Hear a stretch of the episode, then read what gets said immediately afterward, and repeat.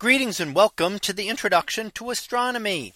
One of the things that I like to do in each of my introductory astronomy classes is to begin the class with the astronomy picture of the day from the NASA website that is apod.nasa.gov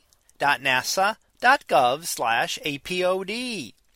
And today's picture for March 13th of 2023. Well, it is titled Rainbow Tree. So what do we see here?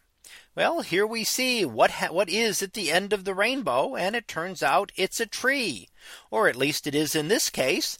Uh, certainly the position of the rainbow would depend on where you are. And if you were to move a little bit from the position where the photographer took this image, then the rainbow would not appear to end at the tree because it's simply a matter of the perspective of the rainbow forming itself.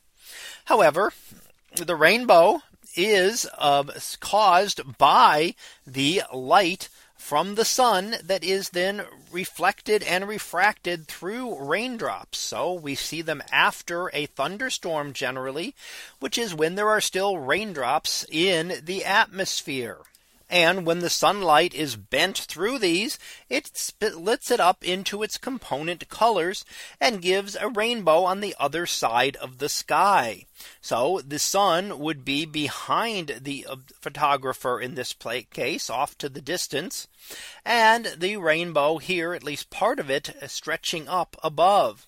Now a rainbow will actually form a full circle. However, that's difficult to see on Earth because our horizon gets in the way. If you've ever had the chance to see a rainbow from up above in the atmosphere, say from an airplane, you will see that a rainbow does form a complete circle uh, around the uh, around the sky. So it'll form 360 degrees. When we are on Earth, we get gets cut off by the horizon, giving the illusion that the rainbow ends someplace. But it really just would just continue on if it were not for the horizon and the Earth's surface in the way. Now, when we see a rainbow, as I've said, it generally means there has recently been a storm. So the question would be, could we see a rainbow on another planet?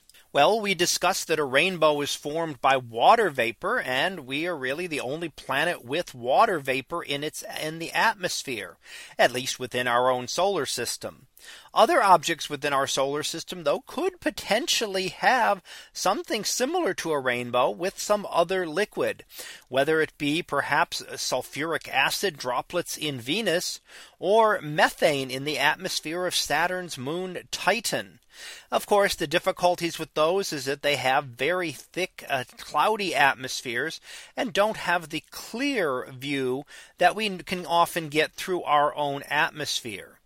So we do see very prominently here, especially in this nicely set up image for today, that we have a tree at the end of a rainbow here on Earth. So that was our picture of the day for March 13th of 2023. It was titled Rainbow Tree. We'll be back again tomorrow for the next picture. So until then, have a great day, everyone, and I will see you in class.